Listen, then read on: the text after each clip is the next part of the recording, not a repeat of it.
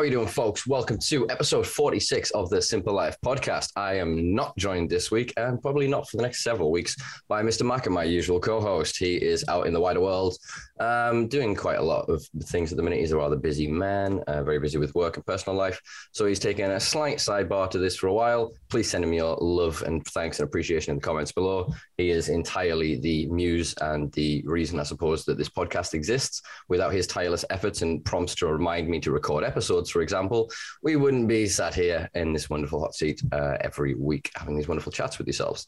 So, yeah, send the love to Maka wherever he is. Big love, brother. Much respect. And thank you for getting the show this far and handing me the reins and kind of drop kicking me into the deep end a little bit. But I think I've learned to swim. And if not, you fine folk will help keep us afloat.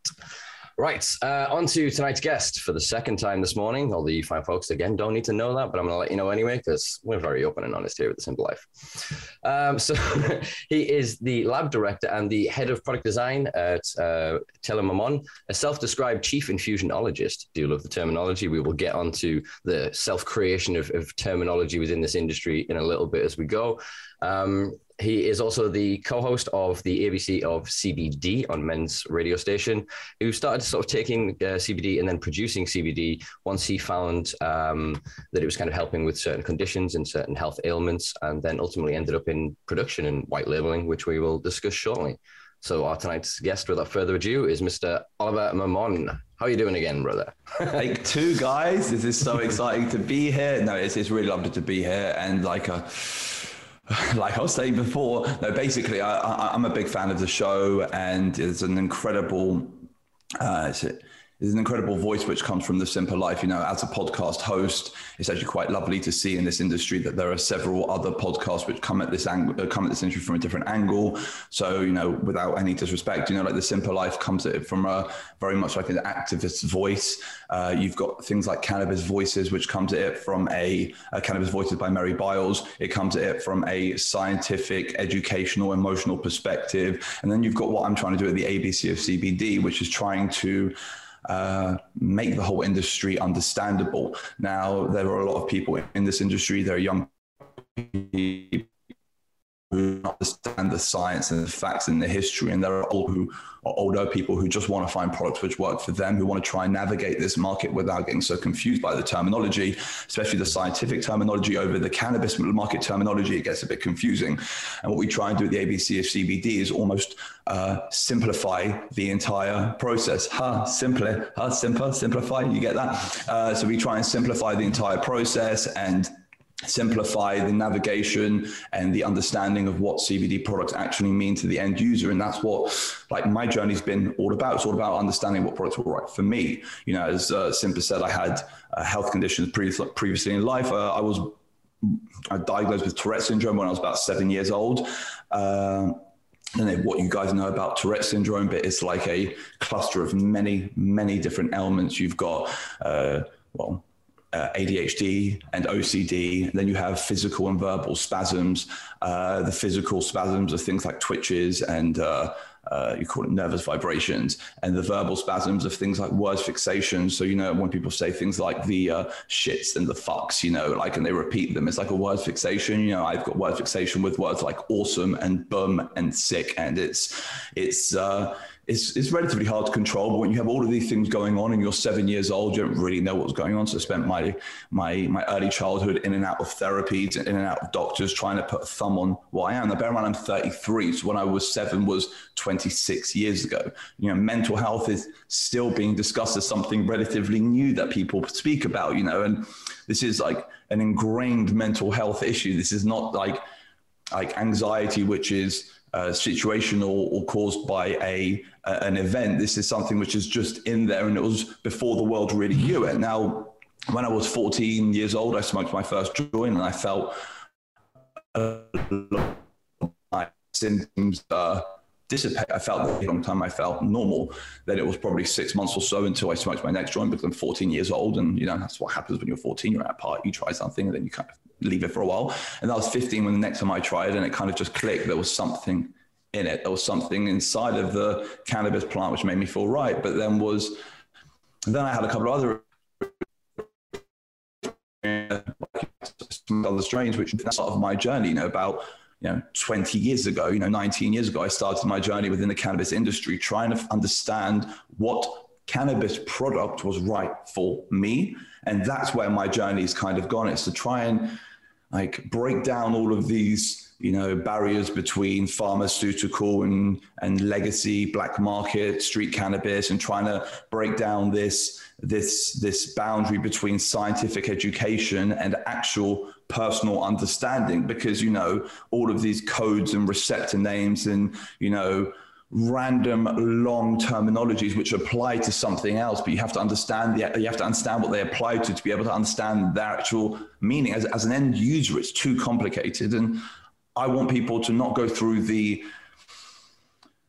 ridiculously complicated journey I've gone through the last 20 years to understand what's right for myself and for other people. I want them just to be able to understand what's right for them. And that's kind of like my aim in this industry. That's the angle I kind of come from. Yeah.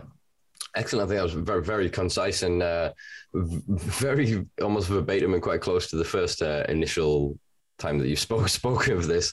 Um, I'm I'm so glad we've managed to actually catch up there. I think we managed to fit what took us 20 minutes in the first uh, attempt at recording in 10 there.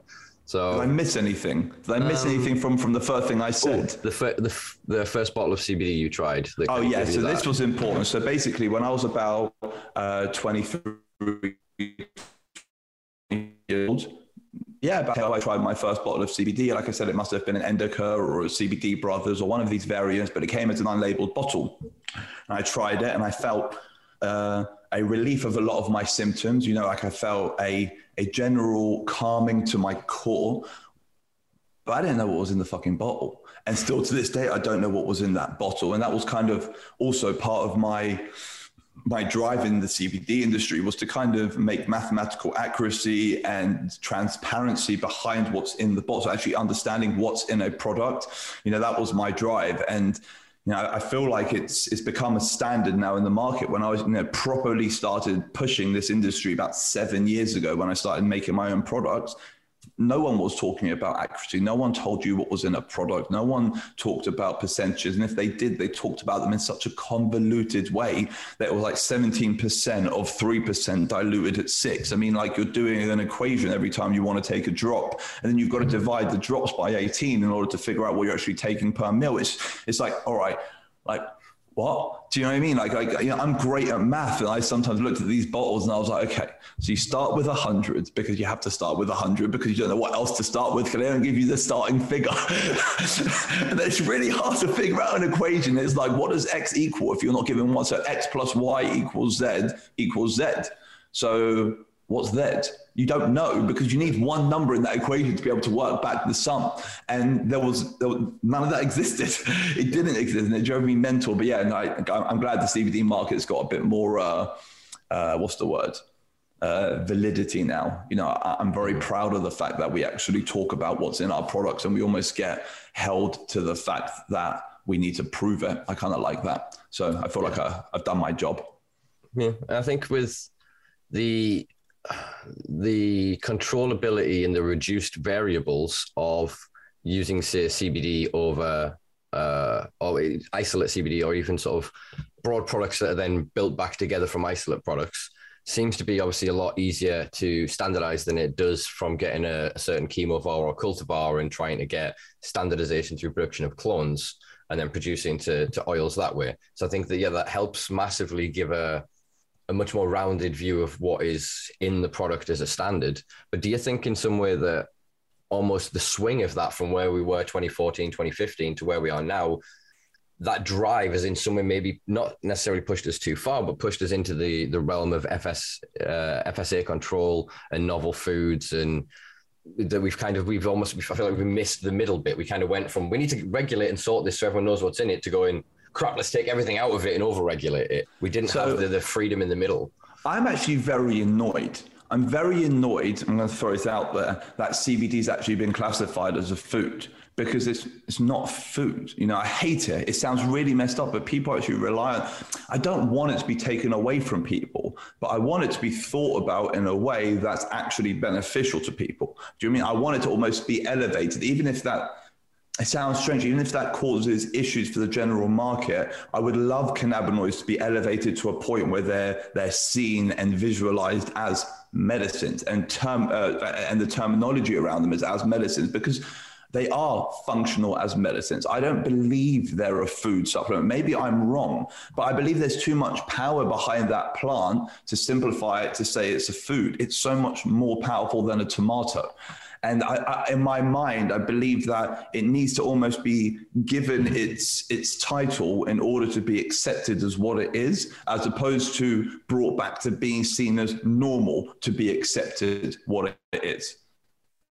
I, yeah, I can. Yeah, get, get your point. That's what I mean. Does that make oh, sense? So there's a slight, slight delay there. Um, yeah, no, it does make sense, and I can see your your rationale to it. Um, I suppose I, I counter in this discourse, uh, or my rebuttal would be in some form uh, a quote from uh, Søren Kierkegaard. It's like a 16th century, 17th century Swedish philosopher. He said, "If you name me, you negate me."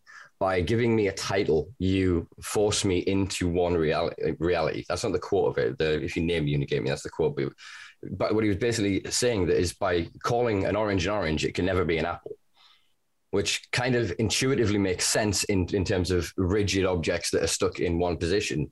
But something like cannabis is, as you said, it's it's nature. Oh, I'm losing your notes off my wall.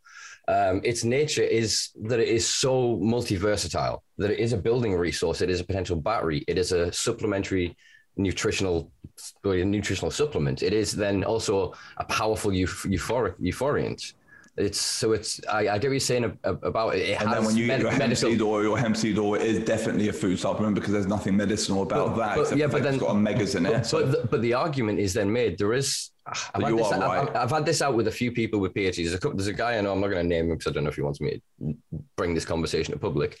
But basically, we were talking about uh, metabolism of cannabinoids and conversion and conversion of omegas into cannabinoids. And the research on this globally is so unbelievably limited. Very few people care. They care can we prove the product is ethical? Can we prove that it works in some way? Do we care how it works? Not necessarily at this point. That is in higher end research, but in terms of the capitalist end of product design, uh, product development and, and sort of uh, sales is, is, is going that way. And I think that actually there's an argument to be made that the supplementation of nutrition through taking of complete protein, like what cannabis seed oil is, um, is then going to help regulate your endocannabinoid system in some way. There is peripheral connectivity here between your endocannabinoid system and nutrition. So the argument is to be made that you can have uh, lifestyle changes, for example. So in a runner's high is, is considered uh, an endocannabinoid reaction that you then get endorphins released on peripheral systems as well as, as a joyous sort of reaction. And so I think then the same is said to be true that if you have a good exercise, good diet, you're in some way regulating your endocannabinoid system. So then the loose argument could be made that cannabis seed oil could be have a medical reaction in the same way that doctors now prescribe nature do you know what I mean? So I think that we, if we go too far with go, just, go and have a just, walk just, in the park, exactly. Just calling yeah. it a medical, then they're going to go, oh, I don't need to go for a walk until I'm sick. Then I get told to go for a walk. It's the same with like magnesium, isn't it? You know, magnesium is an, uh, an over-the-counter product. Do you know what I mean? But doctors prescribe it for cramps. So I mean, it's it's one of those issues. It's one of those compounds which falls under the medical terminology. I think the problem is is so the issue is with me, okay, is even though I know this entire world exists around, I've had people on the show like Jamie Bartley, and I love the conversations about hemp, and I have conversations with people outside of this world about hemp graphene for batteries, and I talk about, you know, there's so many different applications of hemp. I unfortunately, on a day-to-day basis, work with cannabinoids, which I see causing miracles in people. So when I think, even though I know this whole broad world exists, I still have my blinders on. It's very, very, very strange. So I think that maybe you are completely correct I missaid what I wanted to say. It's I should be using the word cannabinoids. I use the word cannabis because that's just what I do. You know, I like to wear a, I like to wear the badge of I'm in the cannabis industry. You know, it's like my I love it. I love dropping that in conversations with my grandparents' friends. It's kind of like my my my thing. So what do you do for a living? Oh, I have a cannabis company. Sorry, what? You know, I kind of love that. It's like my favorite thing in the world. Do you know yeah. I mean? And it's just, and I, I kind of I forget this broader, more expansive world around us, which actually I'm a massive supporter of, a massive advocate, massive advocate of. You know, like I actually, you know, I use a, a hemp plastic grinder. You know, like I, I love, I love where technology is potentially going. I like we did an episode with Jamie, which was how to build a house from hemp, which was absolutely every part of the house you know, you can theoretically build from hemp and using like a hemp graphene, you could, or hemp carbons, you could theoretically create like wiring for electricity. Do you know what I mean? There's so many applications. So you are right. This cannabis plant is not a drug. It's not, and it's not a medicine. Cannabinoids are. but then we arrive at a point of going that so we can derive cannabinoids from dozens. I can't give you the exact number of non-cannabis plants. Yeah, uh, thousands. We, we, we can synthesize them through processes of peels, for example, have just launched. Yeah, so I agree that those should be branched and kept. The synthetics of cannabinoids that were created for a medical market to be understood as medicines and then be, scri- be prescribed and used in very bespoke therapies. Things like Marinol, right? Yeah, or dra- dra- Dravonol. I think the, the, the, two American and British name yeah. the same drug. Um, so I, they need to exist in a certain branch, and I agree for say, yeah, kids with epilepsy and things like that. They shouldn't be literally smoking on a fat joint and listening to Bob Marley. I agree with those arguments, but then the other side of it to me is we have to then, because it can exist from other places and be synthesized, that's where it should be looking. The argument of cannabinoids here and cannabis there is what we should be discussing in some way. Because at the minute, the lim- the endless potential limits, uh, limitless uh, technological and industrial applications of cannabis are massively held back because of by the demonization and, and, of cannabinoids and mainly just one cannabinoid, which is THC. So you've yeah. got basically one tiny little part, one microscopic part of this basically giant jungle of plants, which is bringing the entire. But but but the joke of it. I completely understand what you're saying. But the the joke of it, in a lot of ways, is that THC evolved on the cannabis plant to protect the seeds, to protect next generation through then branching of creating CBG to THCA, and then through THCA it degrades into uh, CBN around around the seeds. So we we know that the the natural process of that to make the plant healthy makes it illegal. So then we've created this whole misnomer and situation of hemp, uh, which I'm again I, I, take my proverbial hat off to the crew at Hempen. Uh, guys, check out previous episode with Hempen recently, where we discuss again the nomenclature and the terminology all, of all of this, and they they sort of tacitly but do agree with what, what I'm saying. And what I'm saying is that if we put hemp here, cannabinoids here, and all of these different things, whenever we talk about cannabinoids can only do this, then we're saying going back to the Kierkegaard thing that cannabis can't so that it's the we almost create these binary realities through the the language that we use and one of the things i'm really appreciating about this platform and the conversations that we get to have and the discussion i imagine we're about to have is is that we get to from a neutral point get to learn and evolve a nomenclature and language and terminology that everybody understands is what you're saying before is there are some very high end high end academic latin term terms that are very on the nose and bespoke and very t- to the letter, but they can't translate down to the common man. And if we can't, as Einstein said, if you can't explain it to a child, then you don't understand it. So we have all of these people within their tiny sectors understanding, oh, we know exactly how this cannabinoid responds with this one receptor, but then they're missing the, the larger body, they're missing the larger culture. If it's, I said this at the Product Earth fireside chat, what's the point in saving the children if we don't save the planet for them to live in? No, I completely agree with you. There is definitely definitely a mess. Okay, it's definitely a mess out there. All right, and I feel like one of uh, one of the main messes is this coming together of worlds, this coming together of a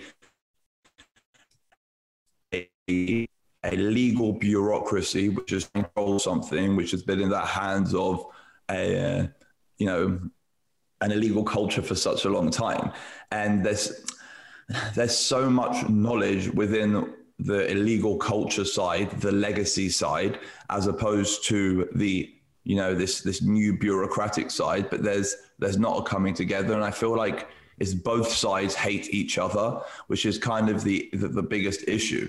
You know, like I I know a lot of very knowledgeable grassroots involved individuals who would say no to a pharmaceutical company offering them $10 million to go and build out their ideas. And that's a problem.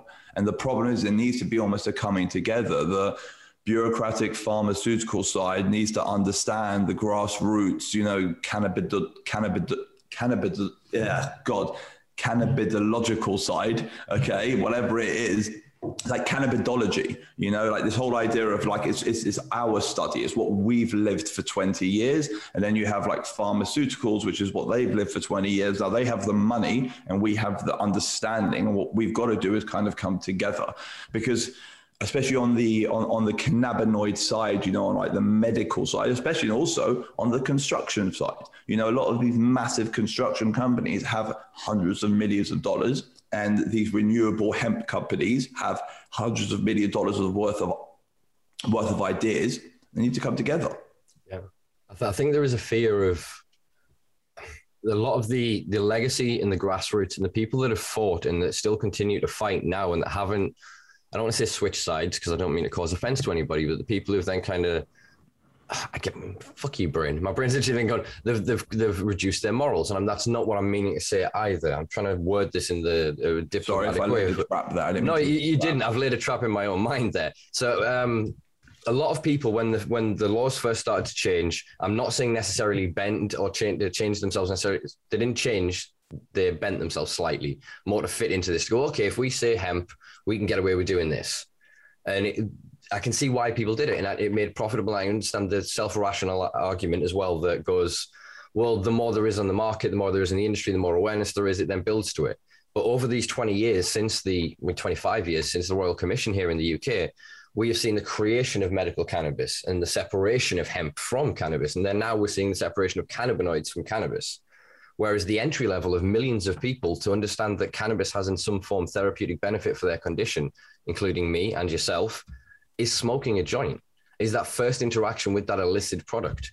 If we then have that adult consumption market around the world that is regulated for best business practice to remove pests, molds, um, anything that uh, heavy metals or any toxins that can build up in the plant because it's a, a bioremediator. So as long as we use those kind of awarenesses to create that, the people then get that first entry. Whereas a lot of people don't recognize they have conditions if they consume cannabis until they stop. I've known people with epilepsy that were literally like they started smoking as a teenager and they got in their 30s and went, "Oh, I'm gonna, I'm gonna become an adult now and grow up and get my life together." Sort of jobby. Stop smoking for a couple of years and they poof They off start having fits and stuff. Yeah, I know a lot of people like Yeah. that. I know this one dude, he stopped smoking. Uh, he was smoking from the age of 14, 13 until he got married at the age of like 28, 29. And at the age of 30, he decided to quit smoking before he got married and he got MS. And it's almost like literally, it's like within six months of him stopping cannabis, his entire body went into shutdown. And, you know, I said to him straight, I was like, you got to start consuming cannabis again. But he was like, no, no, no, no. The doctors are saying it's the cannabis that's done this to me and it's the other drugs that's done this to me because doctors don't know. So when you, when they turn around saying, you know, have you done a lot of drugs? And doctors, like you said uh, at the expo, I don't want to phrase it wrong. You said something incredible at the expo, you know, about uh, why drugs are bad. Uh, okay, no, no, repeat because I don't, don't want to bastardize. You said something Um, I, I said- I said that um, why are drugs illegal? Drugs are illegal because they're bad. Why are they bad? Because they're illegal. It's the self sort of enclosed philosophy of a prohibitionist. And that's basically what doctors are taught. So in their mind, if there's any drug consumption in the history of any patient, that's obviously the root cause of the problem. And it's quite scary. But the problem is because we're not in that system. Now, if there was a, you know, a hippie stoner fuck next to every single doctor in every single one of these meetings, in basically with this hidden knowledge, this brain of cannabis consumption over 20 years, or even someone doesn't even have to be a hippie fuck, someone like me and you, you know, we can hold our own, we can hold a conversation with absolutely anyone, but we also understand cannabis better than absolutely anyone. Why, like, we need to join that system to make it better. Because the problem is, is you can't create change from outside. You have to create change from within. You know, that's why countries, when they get taken over by terrorist groups, the change happens from within and they destroy the country. When the terrorist group is on the outside, it does bad things, but you know, doesn't destroy the country. What we've got to do is join the system and almost change it from within. Why? Because changing the system will only make the system better, which makes the system more profitable, which makes the rich people richer, which is all they care about. But it also makes the patients happier. Why? Because some thought will go into the process and the products which are designed for them. And one thing I'm annoyed with is there's not this coming together. We should be applying for those jobs. You know, we should be going out there. And even if we get a thousand no's, eventually one company will hire us. And guess what happens to that company? They're going to smash it out the park because they're the only company who are going to understand the UK cannabis market. And that's the problem. And I, I, I beg people to join the system because it's not join the system and change who you are, it's join the system and change what the system is, you know? And that's just my mentality. There's so much knowledge out there. And that's my dream. My dream is for the government to turn around and be like, look, I'll pay you a quarter of your salary but you get to design medical cannabis products on an individual basis for people out there who need them. I would drop everything and do that. Why? Because I know that 100,000 patients a year would get products that actually work for them. Lot to digest there. There's a lot to digest there. Um, I agree with. So I've got buzz. I've got energy. That's Simpa Life. Yeah, it's good. It's no. This is exactly what I get every single goddamn week, man. I love it. Love I love it too, man. You've got a great platform, yeah. and also I don't usually speak like this. I don't really get to share my voice about yeah. it, and I don't mean to cause any offense if anyone disagrees with me, but you know, activists. Ah, that, that's what the comments box anyway. yeah, that's what the comment box for, uh, below is, uh, guys. Yeah, if you do want to share any sort of thoughts, a reminder as always to drop them in the, the comment section below. Um, so yeah, a lot to digest there. Like I said, this is the reason I created this platform is to get the more personalized stories and get more in depth in why people think and feel the way they do. And I think that you've conveyed there uh, a lot of your passion and a lot of your your position. And I think the one thing we have to always be mindful of, and I hold my hand up and say it's taken me a goddamn long time to learn this, is that we can only ever come from our limited perceptions and perspectives. No matter how much we try to take the overview, we do get a bit um, single track minded and stuck within it, especially when we start to feel progress and change. And I think that's what kind of happened. We were all talking together oh, about this and this and had these wonderful marketplace of ideas and concepts. And then only one or two gates opened. And the people whose ideas and, and, and visions and philosophies and ethics fit into that channel moved into it. And then another one opened and another one. So we lost the people who wanted the overview, the, the full effect, the full spectrum of cannabis across industries and then so each one has been given kind of a, a, an opportunity to get ahead. And obviously medical works incredibly well as we saw with the campaign in 2018 um, using children using people in wheelchairs with walking sticks visual aids things that are uh, stimulating optics. And i mean that not to sound callous but i mean that in a productive sort of directorial tv production sort of way because um, that's the kind of language they use to describe this shit. So we don't really have that. We're druggies in a hoodie so I agree entirely with your sentiment about um, it, it, will infiltrate the system. And shout out to my early noughties skaters around the world for listening to the CKY. I'm thinking of the um, um, album title, uh, "Infiltrate, Destroy, Rebuild," and that's that's kind of where we're at right now. Is we're at a point of we don't need to rally and get the awareness of cannabis, as it were. People know this plant exists some people know the multitude of, of potential benefits and applications of it, but the majority seem to know those limited avenues. So I think that the the work that needs to be done here is, as you say, the people from the other space that have not got their gate open yet need to go up these channels. They need to infiltrate these groups to remind them in in, in staff meetings, in production, in research, and in all of these uh, levels within industry uh, and within corporate uh, corporate structure that that other group exists that you may be having progress now, you may be making millions, you may be writing legislations and regulations, but eventually those other gates are going to open. And if you want longevity, you want progress into the future, and you want to actually vertically integrate your industry so that you are not adding to the problems of society. So we now have a problem with the cannabis, uh, the adult consumption cannabis companies, and now pumping mass amounts of carbon into the environment because of the production techniques and because of the waste of the byproducts that could be making batteries, homes, clothing. There could be, we could be integrating so called hemp production with cannabis production and getting everything therapeutic oils. We could be getting uh, so called recreational flowers. We could be getting fibers. We could be getting uh, seeds. We could be getting everything along route. But because of these divisions, because of the opportunity to make money into I suppose, uh, dominate and conglomerate within those areas. That's the typical nature of neo- neoliberalistic capitalism. Whereas I think a lot of the other people that you say the legacy they're holding out for this, they kind of do come from the the hip old world hippie ethos of cannabis is the ultimate renewable resource. One plant can give us thousands more seeds, can give us thousands more, and it's infinitely regenerative in that in that regard. I think uh, what you're going on about is basically unity, right? Is what sorry? Like unity.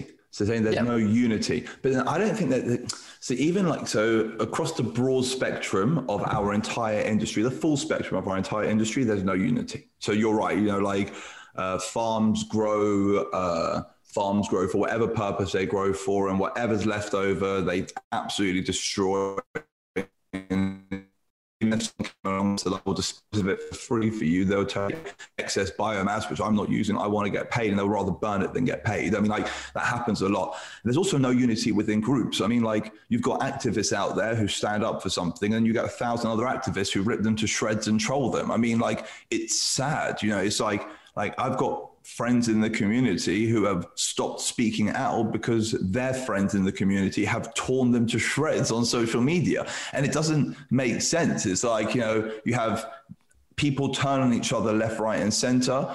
And at the end of the day, it's not about any of us. It's all about the patients. You know, if you are a patient, then it is about you, but it's about you being over there. You're saying it's not about you being, it's about you getting the help you need and the problem is, is when, with all of us work, not working together, the patients all end up losing. And without all of us working together, then the world ends up losing. Because, you know, if you think about the greater industrial application, they all get lost as well. But I mean, I feel like the fights always end up with a loser in the end. And the, the loser is always someone who, you know, it's, it's like the loser is the one who has the most to gain.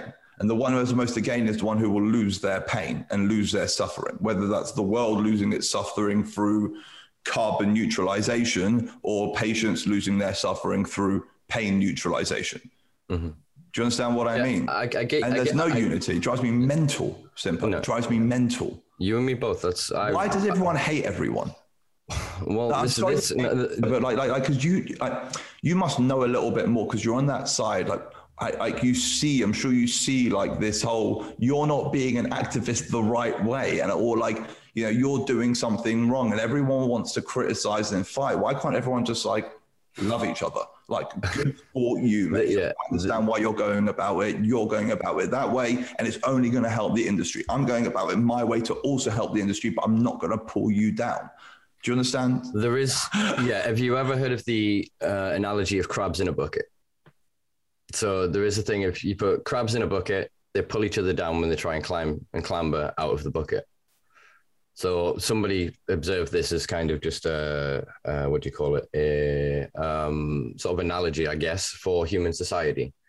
That people, when they are suffering, when they are in the bottom of the bucket, when they are fearing the inevitable consequences of what happens from being caught by humans, um, they would rather turn on each other and go down together they do not want to see anybody make it out. And I think, unfortunately, that scales up into human uh, anthropology and our societal sort of inclinations in that when we are destitute, when we are left systemically impoverished, the idea of seeing somebody else make it off something so similar to what you've been saying or, or, or trying to do is painful. And I think to a lot of people that are not as conscious as they could be or as, as, as aware as they should be and mindful as they should be day to day in their actions end up reacting out of fear they end up reacting out of, of anger and, and ultimately anger is just is fear and it all boils back down to this this kind of notion that they'll be left behind i'd rather there is no industry than i don't get to play i suffered too and that's my argument against the. Yeah, but it's, it's all being, for the patients. If you're being a dick, of course you're going to get left behind. I mean, like if you're being supportive, of but, course you're going to get dragged but, along. I mean, that's just what happens in this world. I mean, like, like yes, I've got loads uh, of people in this industry who have who, who have been nothing but supportive. For example, yeah. for, let's just say this this example. You called me yesterday, seeing if I can come and do a podcast because someone else bailed. Okay, and I'm supporting. Do you know what I mean? I've got your back. Why? Because I want to grow with you. Do you know what I mean? I want, I, I want to have a job. I'm, I'm 30, 33 years old. This industry is going to go on for the next thousand years, which means it's going to go on for the rest of my life and, and some you as well. I want to be on this journey with you. You know I mean? I want to, you know, like, like I want to be part of your pack. Do you know what I mean? And the same with everyone out there, because the stronger we are, like, you know, there's strength in numbers and we all have our it's not about, you know, pulling something or value. All right, he's in a position now. If I've got an idea, he can make that idea happen. And I've got people who are higher than me. And I don't look at them and want to pull them down. I want to fucking join up with them and I want to, you know, I, I want to join up with them. I want to add value to what they're doing, and I want to add value to this industry as a whole. This is what you're doing, Simpa. Yeah, I, I mean? Sorry, I, sorry. That's okay. It's okay. I, I get the sentiment entirely. And again, uh, I don't know. I need to read more philosophy. I haven't read anything in several years. But Voltaire, uh, French guy, came in my head there. Of I may disagree with you, but I will fight to the death to defend your right to say it. Uh, may disagree with what you're saying, but I will fight to the death for your right to say it. And that's where I stand in this is that nobody, no matter how horrible of a person you are, deserves the continuation of criminalization for involvement in cannabis in any which way. And I not necessarily rally against the patients. I know in, in some of the patient circles, um, I do get a bad rep, and I am trying to kind of engage with this, this dialogue and show that I'm not anti-patient. I'm pro everybody. In the the just because CanCard and these other systems that are now vastly, vastly over, they're like eight to nine times more subscribed to than the prescription system the, that shows that then these people are still accessing it from the legacy market. They're still choosing to want to grow their own. They're literally wanting defense. So we're, we're on the precipice of a situation where California was in 1996 when they air quotes legalized medical marijuana, um, and they had 13 qualifying conditions. The next year they had a, a, a per capita epidemic, I suppose, of back pain and, and headaches and insomnia because there were three of the qualifying conditions. And there's a lot of people in this community, and this is what I was kind of alluding to before about saying that they haven't bent necessarily, but they've kind of gone out of fear, I suppose, of and the need for safety because they've got family, they've got kids, they've got a job, they've got whatever. They they're not in the fortunate or to some people unfortunate position I'm in. I have nothing to lose. This is my life. This fight is my life. I, I see nothing to come from this other than an inevitable end of the war on drugs and a universal and ubiquitous acceptance of people's right to frankly get fucked up, whether that be for therapeutic gain or not we can then have the later conversation once we end the criminalization of people. You heard so, it just done in Italy, right? Yeah, Italy's an interesting case because again, Italy have just said that home cultivation of what is it, four plants. Um, but the issue is that at the same time, they've then just nearly doubled the I love um, that. the the, char- the charges on, on, on trafficking. I love that. I think it's genius. Why? Because it's like, yeah, you've all got your right to consume cannabis but, but it's, don't be fucking growing something and selling it to someone as a cure for cancer. You will go to jail because I'm not saying cannabis can't cure cancer, but I'm saying you don't know if your cannabis is actually going to cure that person's cancer. So it's like mental. But yeah, but if we if we draw it straight back to, to what what to just for what also it stops gang violence and it stops gang it stops gang it, it, I kind of like it. I think it's incredible because what happens is simple. Everyone can grow. Everyone can yeah, grow. Every, every, yeah, but, yeah, yes, but that doesn't then help them get out of their impoverished system if they're still poor and they then have this weed and they have this resource that makes money and they then sell it and then they go to prison for twice as much. Yet the businessman they don't have to sell got, it. Though. Yeah, the but how else are they then going to make money if the economy is closed and controlled? Remember, poverty is a deliberate mechanism that was is a, a consequence of neoliberalistic policies and capitalism. That in order to have vast excess, there needs to be a controllable impoverished population. So what I'm arguing for is cannabis is the best resource for people to grow their way out of poverty. Everybody should be able to sell at farmers markets, to, to clubs, to dispensaries. It should be tested at every level. There should be commercial regulation, but everybody should be given the same right. The Thai, the Thai, the Thai government that... is saying that families and everyone can grow their cannabis, sell it to the government, they test it, they sell it out through models. I think otherwise, what we're going to do is create Prohibition 2.0, where if you've got the money and the licenses and the friends, that's you get to grow as much as you want, but not. That's two different things. So you should be able to grow it, sell it to a government who will test it and pay you out, or sell it to or sell it to a yeah, sell it to like a dispensary hub, okay, who will, who will, who will pay you out based on your crop, or you selling it directly to an end consumer. I like the idea of selling it to a hub. I like the idea of selling into a dispensary style model where there's a little bit of validation. Because the problem is as well is most people don't have the education you have. Simpa. I think you should have this license. Okay, and I think that there are loads of people out there. I, am not sure I should have a drive. drive. I think there's a lot of people out there who, who understand cannabis who should have this license. Mm. But the same way that I shouldn't just be able to go and brew my own gin and sell it at a farmer's market because I could potentially yeah. kill someone. The same way, you know, people use herbicides and pesticides. I saw some dude who's never grown weed before decided to start growing cannabis and he's using the same pesticides that he uses on his tomatoes.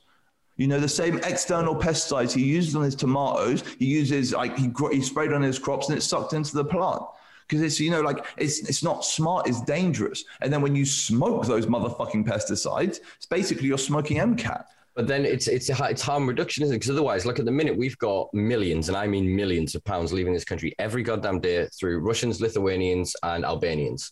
To the point of we've now set up uh, an intergovernment agreement between the justice ministers of the UK and Albania that everyone we catch is getting banned for life from the UK. And what you're talking about? What illegal grows? Yeah. So the and, the, and, the, and there's also Vietnamese and there's Thai human, human trafficking. and then there's exactly, also yeah. yeah, and, and then there's also the uh, what's it called? There's like the triads and and, and all that sort of thing. Like, like, and then most controlled gangs anyway. And then also there's like the gangs from Tottenham, and then there's So- so- you know so the gangs from Liverpool, and then there's you know Yeah, it's so- so- all so- over the place. Yeah, so if we don't, the way to disempower the worst parts of them is to legitimize them. If it wasn't, they're controlling the market through violence because they can't do it through suing them. They can't ring the police and go, they just stole our crop. So they have to go and chop them up so that nobody else then comes and chops them. And I'm not, I'm a pacifist. I'm not advocating violence or condoning it.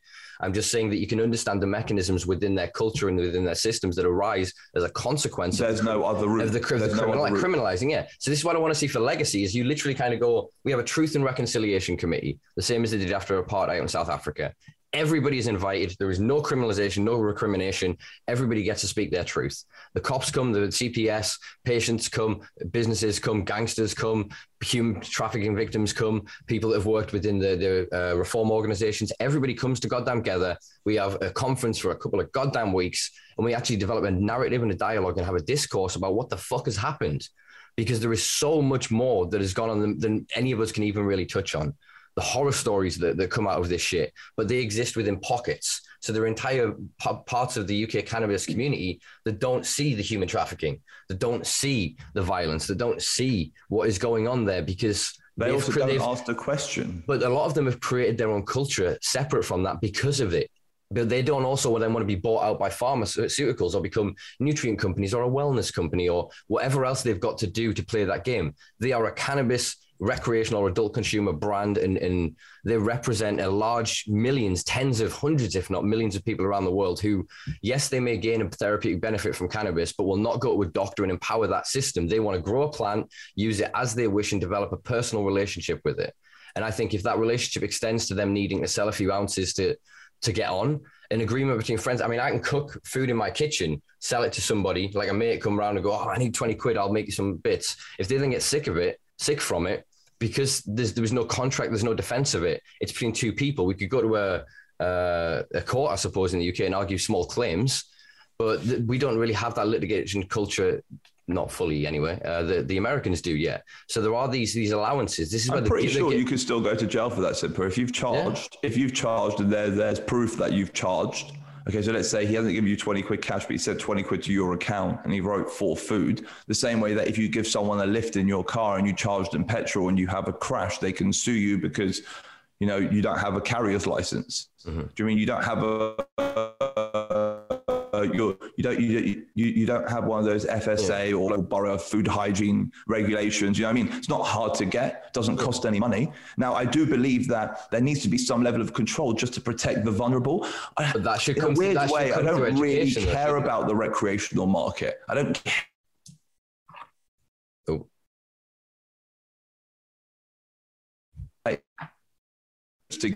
We Sorry, you broke up there. We here? yeah. Hey. Yeah, sorry, sorry. Welcome My back. internet connection is unstable. Apparently, that's not good. Am I back? Yeah, you're back. Cool. So basically, uh, yeah, it's, for, for me, it's all about the patients. Uh, it's not really about the recreational market. Like, in all honesty, I don't really care about the recreational market. But to interject a second, can you understand that the previous sentence you've just said versus what we're talking about with that unity? If we do not care for each other, Uh, uh fine, uh, then- no, no, no, no. how can we uh, how can we think maybe I- coexist? I, said it wrong. I kind we had that little break of the system, and I kind of Yeah. repeated what I said in a much shorter way. So basically, it's I want patients to get them that to I want patients to get products which are right for them. That's where my like my blinders are fixed. Okay. Yeah. Now I want this general unity because I believe that the knowledge of this recreational market, when used appropriately, will actually give patients a better product. Yeah. There, most of the better geneticists, most of the better people who actually understand this market have unfortunately had to work in the underground recreational world because they haven't been given the laboratories by Cambridge and Oxford in order to pursue their advances in their education. But in terms of recreational consumption, all right, that's not really where my heart is. My heart is as a you know medical consumer, you know, and that's what I I, I want the system to grow there. Now, like I said, I love this whole Italian model because it enables recreational users to do whatever the fuck they want, which is kind of incredible. It gives them the ability to literally be recreational users. But then it also needs to include within that what happens then if I grow uh, grow some weed, you come over and I pass you a joint. They, is, is, that, is, that, is that trafficking in supply? What if you bring over and you've just grown some lovely Shishkaberry, I've just grown some wicked Chemdawg, and we go, oh, let's trade an ounce each. Again, there, there needs to be protections for the minor, the, the, the, the acts of living, the, the, the normal, what should be acceptable human behavior in the same way, because otherwise we're going to end up with tra- you'll end up with trafficking offences and all sorts, and people falling into this remit as a as a form of classism, and that is the other element that is massively missing from this conversation. A lot of the people who are in legacy, like I said, they became legacy growers, dealers, vendors, suppliers is a, is a consequence of their class of growing yeah, up economically deprived and the, you're growing up in an area where you're not going to get to go to Cambridge because you already you talk with the wrong accent, yeah, or you you really rough and you, you don't. But there's some incredible brains. There are some some of the some of the smartest people are, that I have ever met in this world are intimidating as shit. Literally, I've met fucking blokes that that lift every goddamn day. That are the sweetest thing that should be fucking academics. They sh- they are the cleverest people I've known the people do not fit these these these preconceptions that we right. are so, we are right. I don't think it's fair actually what I said. Then I don't care about the recreational market. I do care about them. I just it's it's hard. I, I, I unity, and it's kind of like you know, I, like you said very often. You know, it's this compartmentalization of this industry. So it's kind of like you're focused in your little bubble. We can, we can only we can only live in our own. I'm own so world. guilty of it. Me I'm too. So me, guilty me too, man. Me too. But the best thing we can do is is to be humble with that. And I've tried to change my position. I try not to say we need to do this, we should do that. I try to go, we could, or we should, or what if, and try to even in the way we soften our language with the discourse with each other, we're not being standing at opposite ends of a spectrum screaming at each other. We could actually just walk to the middle and have a discourse. And actually, usually we're, we're pretty spot on. It took me a few, again, I'll hold my hand up. It took me a few years to get my head around why there were people going quietly behind closed doors, cannabis, cannabis, cannabis. And then they've got a company going hemp, hemp, hemp, hemp and I kind of get the need to, as I said earlier, to to, to skirt that, to, to work around those legislations, to create that business business for in their in their uh, understanding and, and, rationale to then be a cannabis company in the future. Yet then there are other people that are then doing the same thing. They're just not going to take that that legitimate step inwards for a little while. So air quotes legitimate step inwards. They're going to continue to build it. And, my my biggest fear, my biggest fear is that when Okay, when God, so my, my, my phone started ringing. I do apologize. Sorry. Uh, when, Jesus, I lost my trail of thought completely there. Okay. Uh, God forbid if anyone gets a criminal record, they'll never be allowed in the legal system. Mm-hmm. And that's the problem. It's like any high profile legal job. No one wants to hire a criminal, even if you're a criminal for what that legal job is. Do you mean it's almost like getting arrested for being a goddamn good lawyer and then never being allowed to be a lawyer ever again? Mm. And th- this is what like it's my biggest fear. My biggest fear is that they're going to create this separation between the knowledge which is actually impeccable and needed and the people who can use that knowledge to make this market better. And I always urge people like to kind of be as smart as possible because I really do believe there's going to be a change in the next few years. And I think there needs to be this coming together. I really do, because if not, the entire market's screwed. If there's not someone thinking the way you're thinking, Simpa, within the legal system, the legal system's never going to go in the right direction. And if there's not people out there hustling and like and and and turning and learning about cannabis the way the grassroots legacy market is within the legal system, then it's not going to go anywhere. It's not going to go anywhere. And like I'm, it's like this constant conversation I have with. I had a product up with so many people. I said, just do yourself a favor, don't get in trouble. If you get in fucking trouble, then in five years, when it all turns, you're going to be fucking kicking yourself because you're not going to be able to do shit, and you're too valuable to be getting in trouble. And I was walking around that room at Product Earth, and I was seeing incredible brains. I'm just like, just don't go and get yourself arrested please don't go and get yourself arrested. Because I, I see what's happening in America. You have these incredible brains who are not allowed near cannabis. You're not allowed near it. Do you mean they got arrested the day before legalization was voted and they're not allowed near cannabis? It's freaking insane. And it's, we're on the cusp of something. Italy, out of nowhere, has just created this legalization. They're not going to be able to control it. Also, I don't know what you know about Italy. Italy is the most black market country on the planet. Okay, they are just the hustlers of all hustlers. They are such big hustlers that they're the only country in the world which has its own special division of police called the fiscal police, who are tax police, who have more power than anyone else in Italy, and they can basically just rob your shit.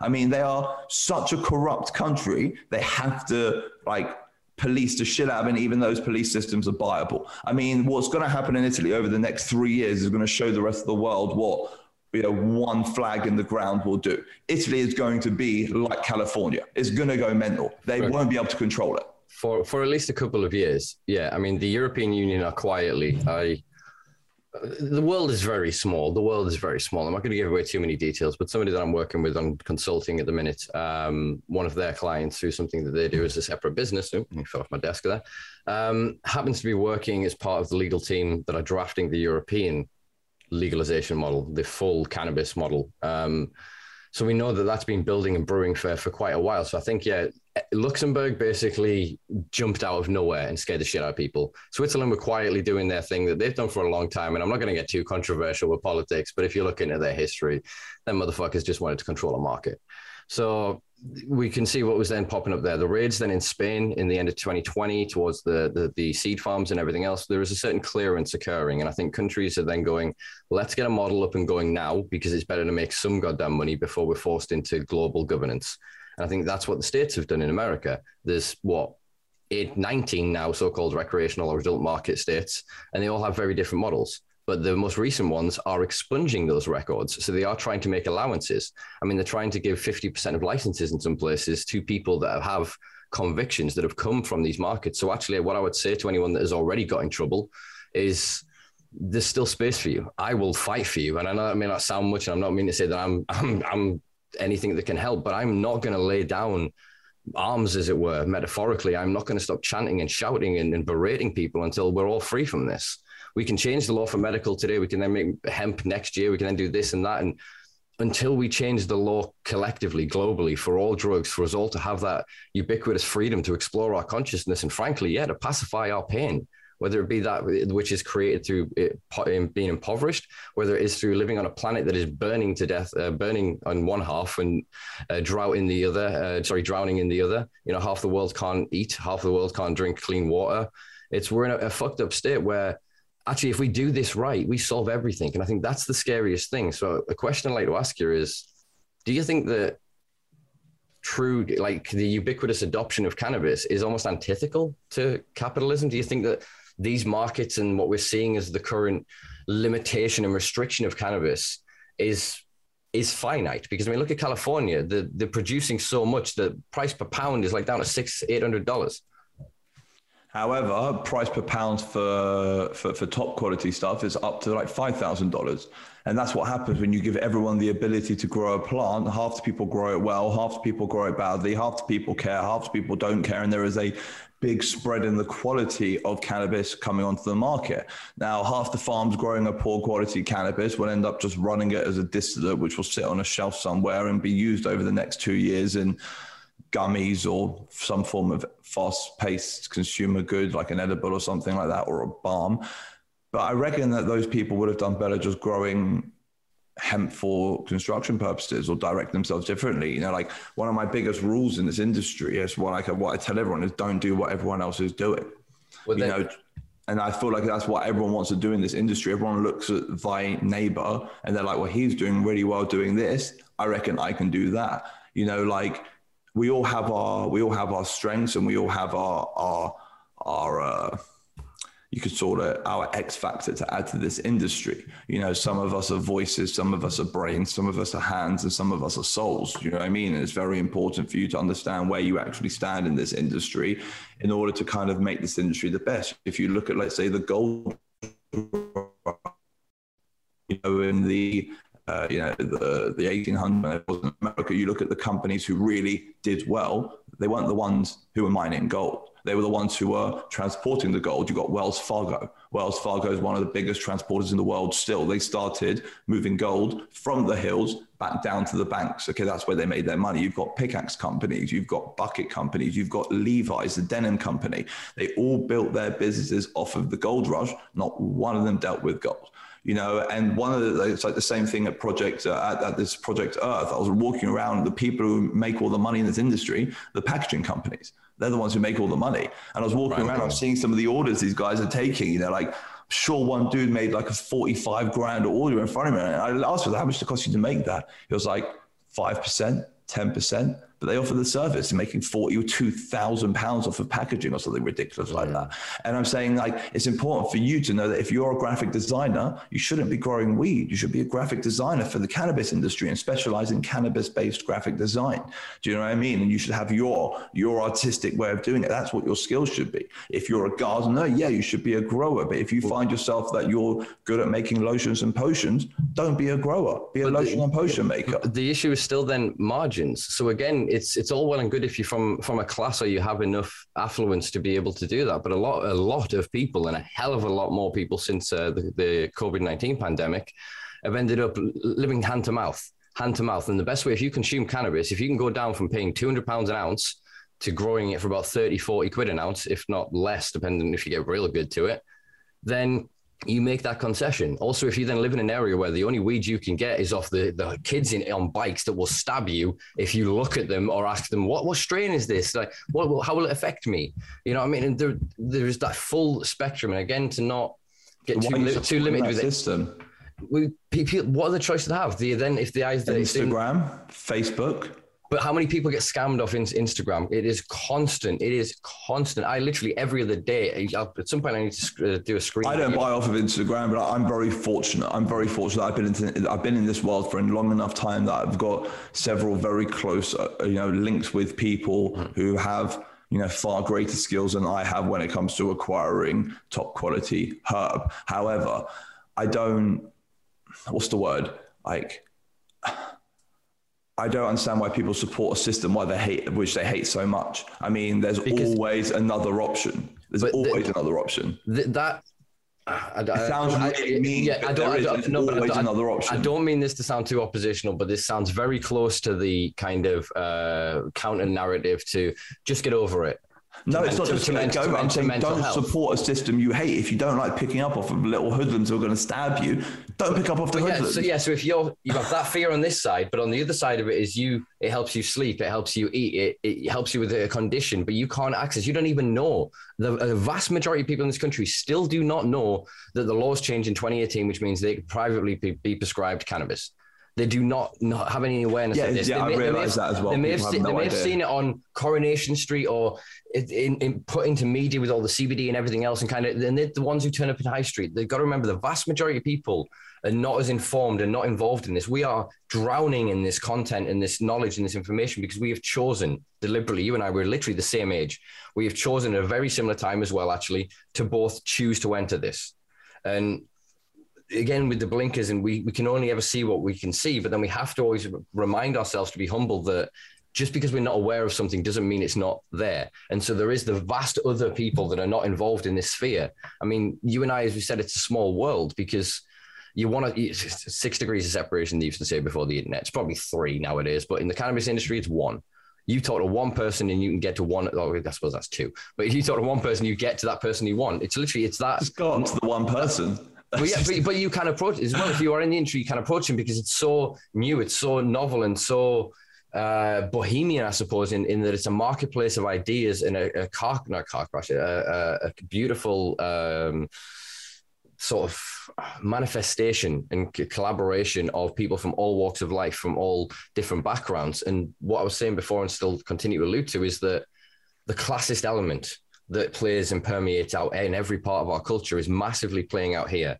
The, the people who are growing and helping their communities, and I know vendors in this country that supply liters upon liters of oil and they get it tested. They actually own test equipment. They work within the best constraints and the best uh, protocols, and they keep up to date with people like yourself. They're watching all this shit, usually with derision, I'll admit, but they're they're they're, they're trying to create that better product and do that better service. But because they also then sell weed to in boxes and kilos around the country, they're criminalized on that side, and it's they're doing it because in their world it would be a betrayal of their class, of their culture, of their community, of the people they've struggled with for decades to kind of as it were, uh, sorry for the name drop, but go to the first Wednesday club, you know, to get to join into that kind of world and that realm of of high investment and of building big companies. To them, it's it's against their roots. They they want to build a company and an industry in their village, in their town, in their city to serve their people. They don't want a board and a and all this other stuff. They want to everybody to be growing so that they can sell and trade, and everybody has that bit more not everybody wants to be to be rich and to be powerful in that sense. The vast majority of people just want to, to eat three meals a day, have enough time to spend with their family, develop close familial relationships um, with, with, with, with friends, to be a part of their, their society and their culture, and actually give a hand in, in gardening projects, of, of cooking projects, of helping tackle homelessness and whatever. When people actually have the time and the energy, they want to be part of their society. And I think the best thing think they want to be part of the society. So, do they want to be part of the system, or do they want to operate next to the system in their own system? Well, this this is it because the, the system is it's without getting too meta, I suppose, in this conversation. The system is almost an illusion. It is it is water. The current system is the ocean, and the ocean is made of drops. And so, if you remove the drops from the ocean, there is no ocean. So we people are trying to change their philosophies, their individual approaches in their direct life. And I always say to people that is the best form of direct activism is to find a way to get these conversations into the ears of your loved ones because they are the ones who will will understand most or are supposed to, at least with compassion, go, Dave, I don't agree with you, you're an idiot, but I love you. And they will give you that space to plant those seeds and to to massage that knowledge into something viable and, and mold it into something that they can understand and see that's tangible. And from the, there, they can then go, oh, do you know what? Oh, sort of our kid last night, and he was saying, "There's this, you know, the CBD. It does, and it spreads that that information and that that knowledge." And I think so. To the back to the argument or conversation of unity, I think everybody needs to keep going in their avenue, but we need to create discourse. You know through, through platforms like this, through you know, debates and, and quiet, quiet private conversations you know, what I mean? One of my dreams is simple. Yeah. So you know you have those uh, massive old warehouses in Sheffield, which all used to be used for the steel industry. Yeah. And they're now all abandoned, massive, old, just basically acres and acres and acres and acres of indoor, probably asbestos filled, dilapidated warehouse.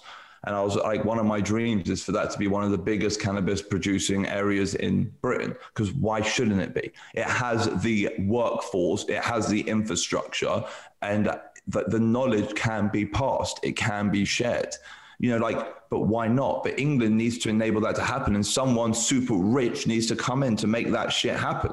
Do you know what I mean? But it will give stability and it will give a you know, it will provide, you know, they talk about 100,000 jobs if they were to legalize cannabis in the UK.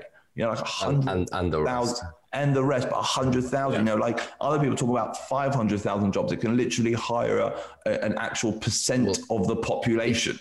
If, if, if we did it, if we did it properly, it wouldn't just be the recreational drug side of it or the adult consumption side of it at all. It would be the complete re- renewance and, and uh, a, a 10 year at least program of rebuilding the entire infrastructure of this country removing that asbestos, removing that concrete, and replacing it with these materials. If we had, if we had these vertically integrated businesses, like I said, there's a project in South America that is vertical warehousing, growing a million low THC cannabis plants, sequestering and pumping atmospheric CO2 and sewage into it to feed it hydroponically, to then create biomass to burn into an incinerator, pump the CO2 back into it. It's so viable as a project that can then start pumping uh, rubbish into it and sequester the carbon. It's carbon negative.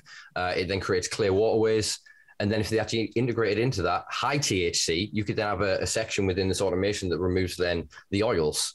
So the, we can we can actually create high tech engineering solutions. I mean, we don't actually have to have old school farms. We still can and still engage with that. But if we looked at it that as a government project instead of uh, let's legalize and let certain sectors of, of venture capitalists make vast amounts of sums, we could we could build an infrastructure that last hundred years in this country.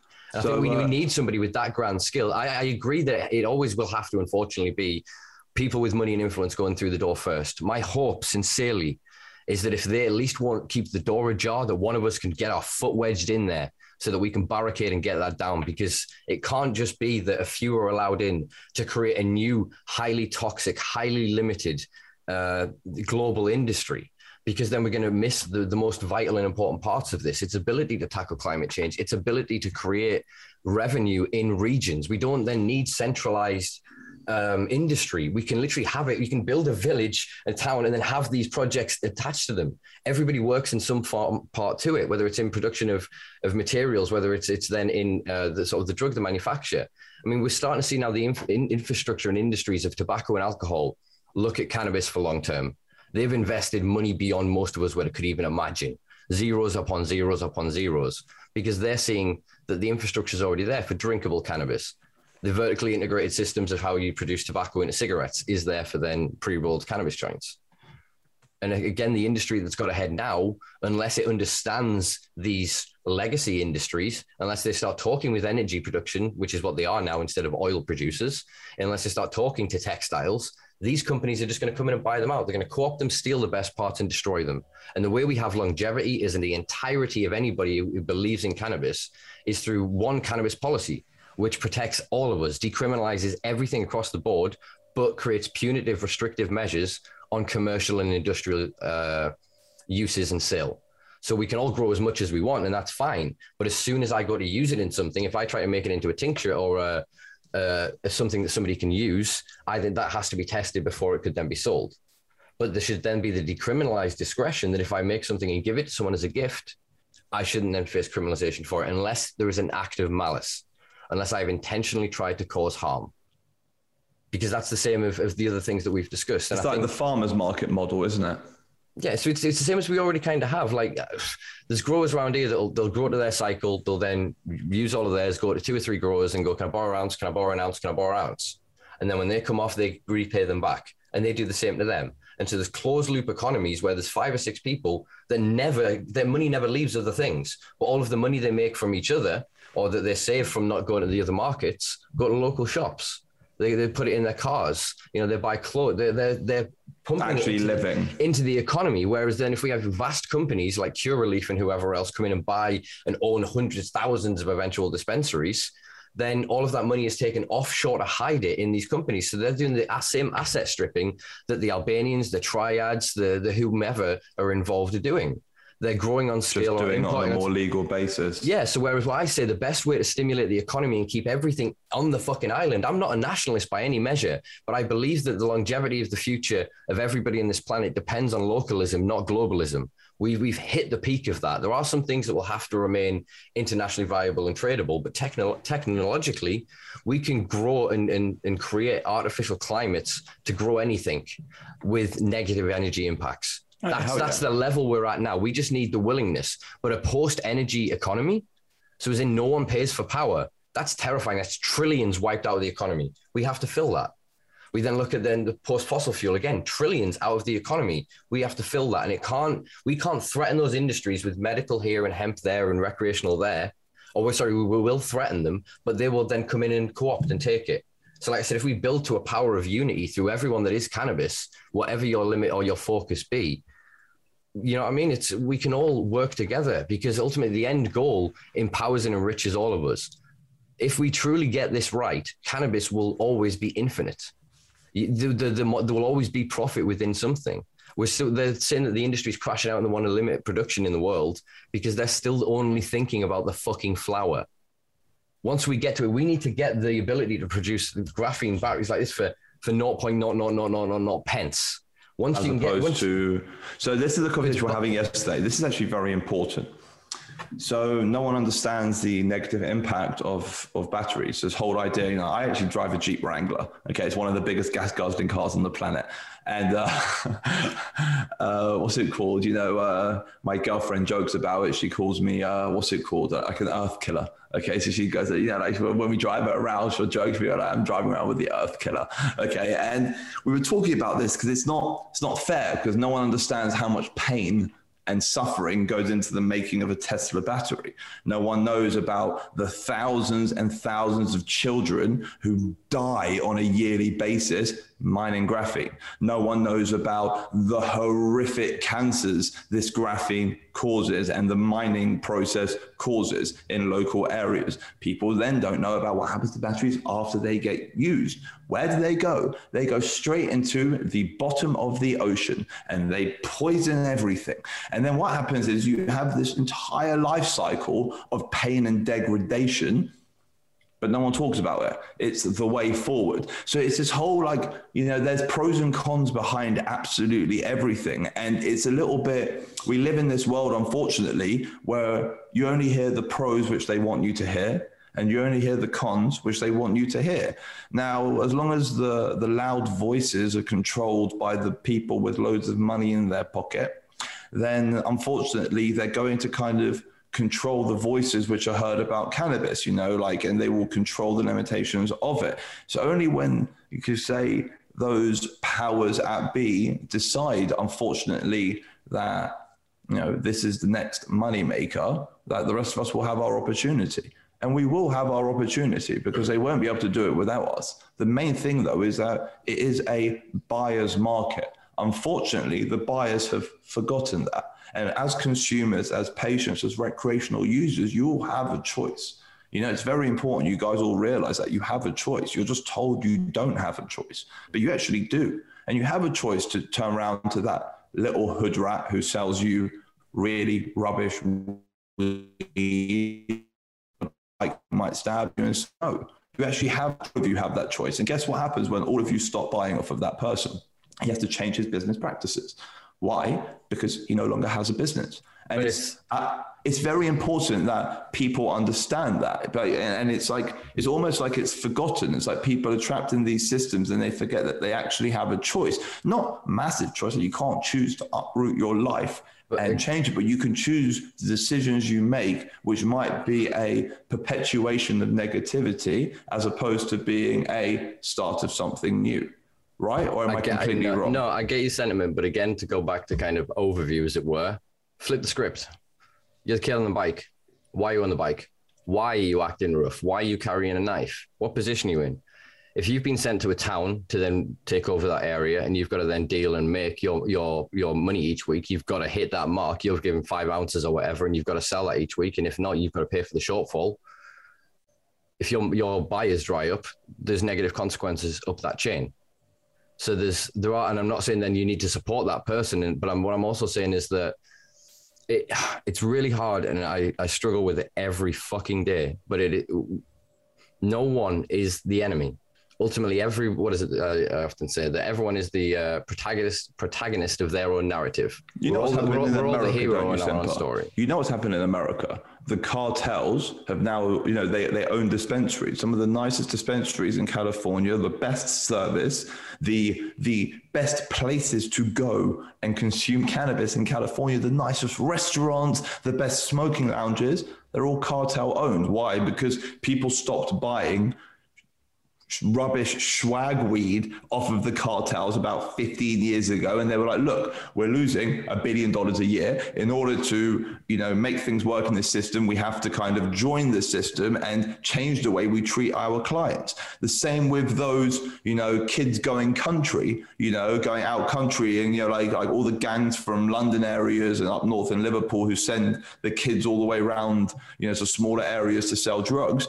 They need to adapt they need to change. They need to become more professional. And we have to stop empowering them to kind of control the market the way they do. You know, like that's not the way cannabis consumers buy cannabis anymore. Yeah. Okay. So what we want now is we want a little bit of fucking respect from you. If you don't respect us, you will lose your income. And guess what? Just like the cartels, who are a hell of a lot more powerful than the drug than, than the drug dealers up in Liverpool or the drug dealers down in London and the gangs and whatever, the cartels are more scary and more powerful. If they change, everyone will. But they haven't haven't changed. So Of course Mexico- they have. That's why you have beautiful, beautiful, beautiful, like, like Californian run businesses owned by massive, massive crime families, but they pay their taxes But and they that- join that- the system. But that doesn't mean they're not doing crimes on the other side of it. Look, Mexico, Mex- yes. Mexico is suffering with a, ma- a massive insurgence of Cali packs. They're now importing Californian weed from Cali to Mexico and selling Because- it at three times the fucking price. no, actually, no, I've, I've heard the opposite because also you got to realize that all drugs are legal in Mexico. The personal usage is decriminalized to a certain level. Yeah, and and, and actually, I, I heard it was the reverse. I heard you could buy California weed in Mexico for, for a third of the price. But again, it depends on sort of who you know. So it'll then be also you've got Cali genetics and things and things like that, as in the same way we have UK Cali over here. So there is an infiltration. It's almost it's a an advertising mark. That's all Cali weed has become, as it were. It just means exotic. It means uh, high end. It means you know top shelf sort of weed. It also Um, but- means but- but- uh, it me- means the latest genetics. It means growing growing without fear. Yeah, now, most we- people I know, most people I know who grow, they grow with a constant fear in the back of their mind. Now, when you don't have these fears, you could do crazy shit like spend $150,000 of your profit on other equipment because you know that your your company's not going to get shut down. And what happens is, is you're allowed to almost compound your earnings on top of each other and almost build this empire, as opposed to a lot of unfortunately dealers in the UK and growers in the UK. As soon as they earn 20 grand, they'll buy their Bitcoin, they'll buy some gold, they'll buy a Louis Vuitton bag, and they spend all their money. Why? Because they they're scared of the money. They're scared of it's- they're scared of what they could do with their cash. And I know like a lot of to get people. caught with it. I know a lot of people who unfortunately come from the working classes, okay? And I say that because they have a hell of a lot more money than people I know from the middle classes, but they're not allowed to Olly live. is air quoting there for people listening at home. Yeah, so so it's it's because uh, people uh, that they're not allowed to live. They're not allowed to show their money. However, in California now, those people can show their money. You know, Yeah, they can. so- they're allowed to live. They're allowed to buy themselves a boat. They're allowed to buy themselves a 1.8 million dollar house. Why? Because the money which they've got under their bed, which they were never supposed to have in the first place, and they're living in a, they're living in a. In, in this, they're living this lifestyle where they don't want anyone to know what they've got. They're finally allowed to live and grow, and they're allowed to use their money to and grow grow with it. Do you understand? And build on their lives with it. Now, don't get me wrong. I know I'm talking very optimistically, and not everyone has. I'm saying from a grower's perspective in the UK, I know growers, as soon as the money comes in, it goes out. They don't want it. They're terrified of it because they know that the money and the weed means 15 years in jail. The weed means five years. The money means five years. But together, there's actual, you know, fear. And that's the biggest problem, I think, in the UK. And I feel like it's if people need to get out of that mentality of people get out of that mentality of uh, of living now. and need to start thinking about the future, and that's what legalization will hopefully give people. It gives that ability, people the ability to grow upwards. Do you understand what I'm trying to say? I might I- have just no, rambled. no, I no, have to I- edit it out. No, not at all. Not at all. No, I, I, I get entirely what you're saying. Um, I, I do understand what you're saying, but then we have to remember that we both sit in a point of privilege. Of course. I, I am in a position where enough of Durham police, from the highest ranks to beat officers, know me, have, have had to be called out to events or have been dealt with me in some which way that I, and because of what I do, I, I'm kind of not not protected by any measure at all. But I think they understand enough that to come at me for something is probably not the wisest idea at this point. And I think that obviously yourself working within air quotes, as it were, legitimate industry. Um, again, you're afforded that same kind of protection. So are the patients with prescriptions. They are kind of given this discretion. Oh, I'm safe, and yeah, from that point of safety, you're allowed to to to build. But we know that uh, poverty and fear and and the the the worry of not knowing where your next meal comes from actually affects IQ. It affects neurological of um, structure of the, the brain. You know, it leads to to more depression, anxiety, and from this, you end up in these these difficult cycles, uh, neurologically speaking, where you you you can't see anything other than the fear and other than being paranoid and scared, and everyone is your enemy. And and from that, you you typically tend to lash out. And I think in some small way, I started this in a similar sort of way. Is that it was almost out of fear that I started speaking. It was that I needed to find others that saw what I saw, so that I felt safer, so that it wasn't just me feeling like the entire world was against me. And from the work that I've done as an activist, from the writing, from the people I've met, the places I've traveled, I've found familiarity from billionaires to broke bums, as it were, to people living literally couch surfing places I've been myself, couch surfing, meal uh, hand to mouth, you know, meal to meal, and the difference between them is money. Literally, the difference between them is money. That if I give that guy, that broke guy, that guy who is, you know, he's a bit like fucking raw too, fucking raw, raw, raw, so much, well, can't, yeah, but it's probably got more scientific knowledge than Oxford. Until we can start to deal with those those long-standing prejudices of like of classism of racism of homophobia bigotry in any form really. The idea of difference towards other. You're not wearing a suit so i'm not going to take you seriously. You know the the memes and stuff of people like in in trackies and shit and then just get hitting on a lass and then they go no and then he goes and gets in a ferrari and she comes over. That's what i feel like is the cannabis industry. They're that lass. They're waiting to see have you got money? Have you got something you can give me? What can i get from you and most of the community has become guarded of that. They've yeah, seen there we have been astroturfed. You asked earlier about why there's so much hatred and division because of the politics of this. I have watched people infiltrate this community, set people against each other. I have been weaponized against people within this community. So, what do you mean by that? Talk to me. Talk to me about that. Because once again, bear in mind that I try and keep myself in this happy, optimistic Olly Mammon world where I'm always laughing and always happy. I don't watch the news because it makes me sad. I, don't go on Instagram because it makes me angry. Do you know what I mean? So that's basically my little world. I don't like being miserable, so I stay away from any. Yeah misery. I mean, like, who's turned you? Because I know there's a lot of hatred. I know there's a lot of troll. I know that the community hates the individuals within there, like, like brothers hating brothers. Who have you been turned against? Uh, I'm not going to name any names at, at, at, this point with things, but uh, basically, there was some people obviously are aware of this. There was prominent activists within the community that arranged conferences and meetings where they pulled together people from the community to do presentations on other members of the community to show their allegiances and alliances to what was at the time deemed the boogeyman of sort of Tilray and Aurora, which executives were present. There were people colluding with Volteface and others to create what eventually became the 2018 so-called air quotes medical cannabis laws in the UK. And it was the astroturfing, um, which is the deliberate sort of whitewashing and co-option of a grassroots movement towards a corporate interest. So that's the act of astroturfing. So this then occurred massively within the cannabis community, and people were basically kind of bullied and berated into supporting the United Patients Alliance and that campaign, and told that if we didn't, there would be nothing. We were promised grow your own. We were promised they'd hold the door for us. They'd let us through, and we'd had this conversation. We were promised all of these things, and then there was betrayals left, right, and center. People went into corporate jobs, and there was bitterness, there was hatred, and there was a lot of anger. And then people started eating each other. Clubs started eating clubs. There was so much crap went down of just eh, nobody knew who was who, who was doing what.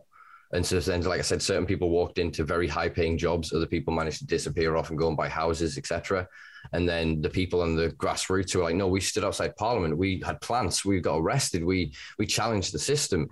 And you went in there and signed a deal against us to, to create a corporate monopoly that three years down the line, less than th- three NHS prescriptions have been prescribed, and about 7,000 people have been prescribed uh, on a private prescription system that has only enriched a handful of clinicians and doctors that otherwise know nothing about the system or the endocannabinoid system or even care for people because they're not advocating for people's rights to continue to consume the thing that's helping them now until they've got the position to give them something that they say can help them in the future.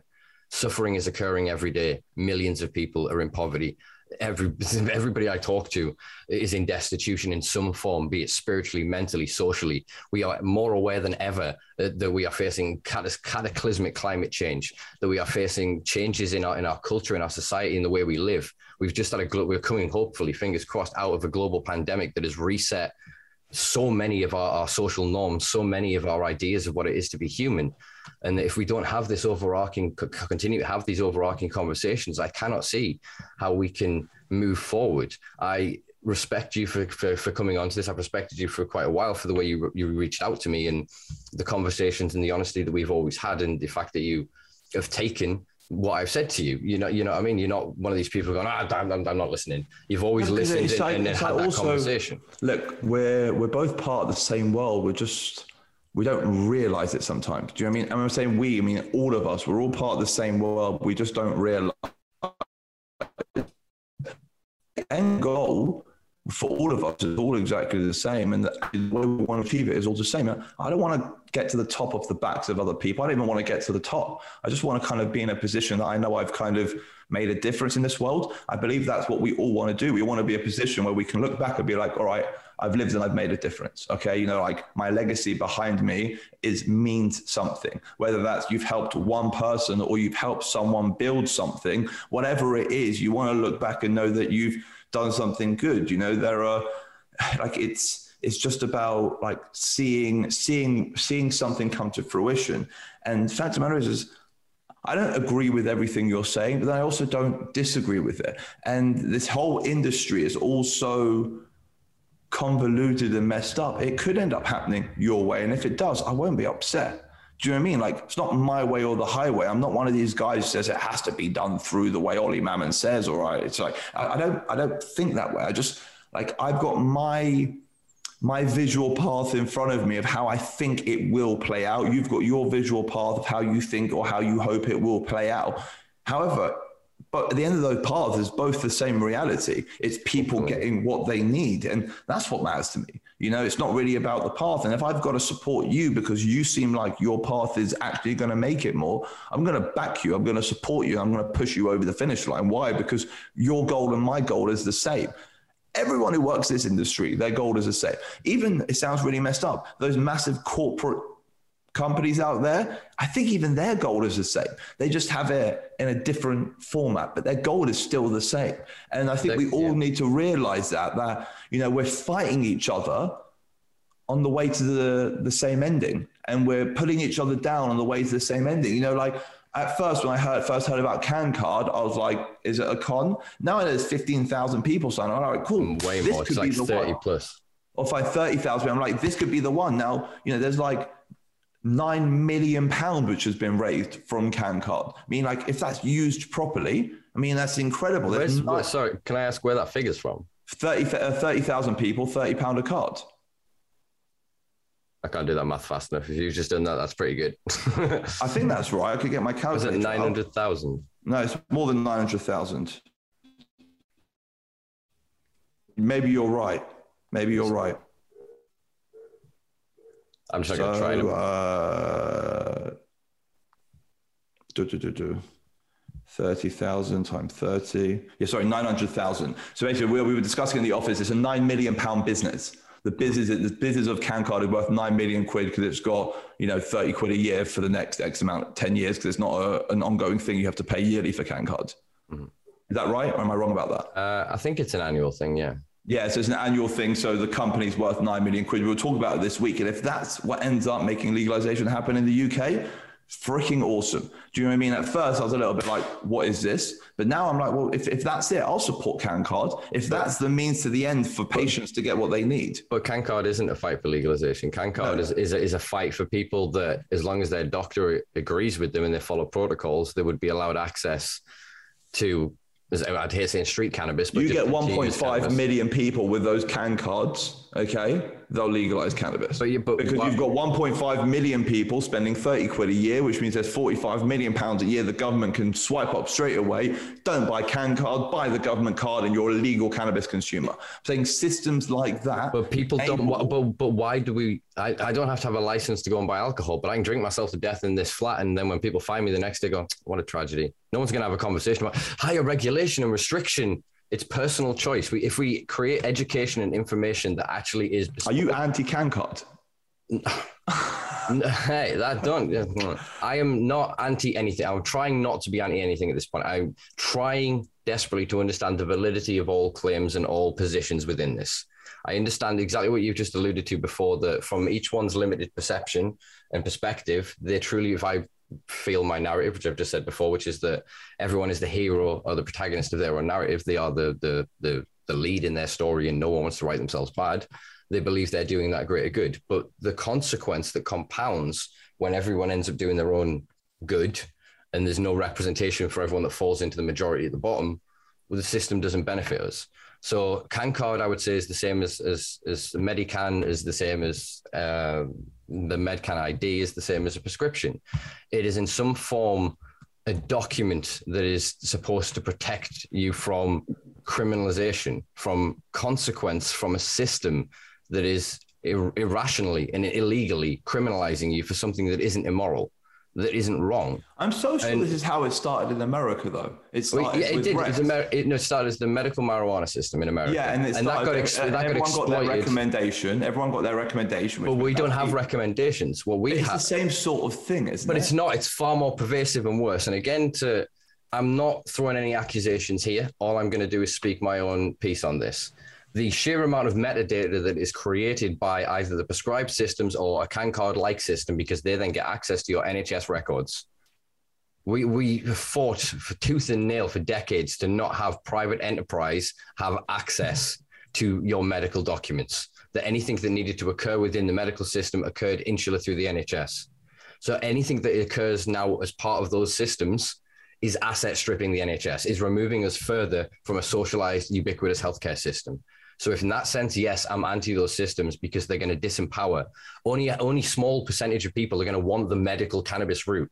A lot of the other people, the vast majority of people I know, they go, "Oh yeah, I'm recreational consumer, rah rah rah. Oh, but it helps me this, helps me that. Would you ever this? No, why? Because I'm not that. That's not my system. I don't want to involve a doctor and a lab and whatever. I'll continue to buy it from Dave down the street. Do you know what I mean? That, that, we need. It's the same as the end of the Matrix. Every first, at the end of the first trilogy, the Matrix. Everybody has that right to exist, or should have. The system should allow that. Here's our orchestrated. Live in this, and you'll be rewarded. But if you choose not to live in that system, you shouldn't then be punished for it. And I think that's the the one thing I want to come out of any of these conversations I'm creating through this is that it isn't an either or system. It isn't a binary debate. This is a spectrum discussion, and everybody has validity. Everybody's voice and claim.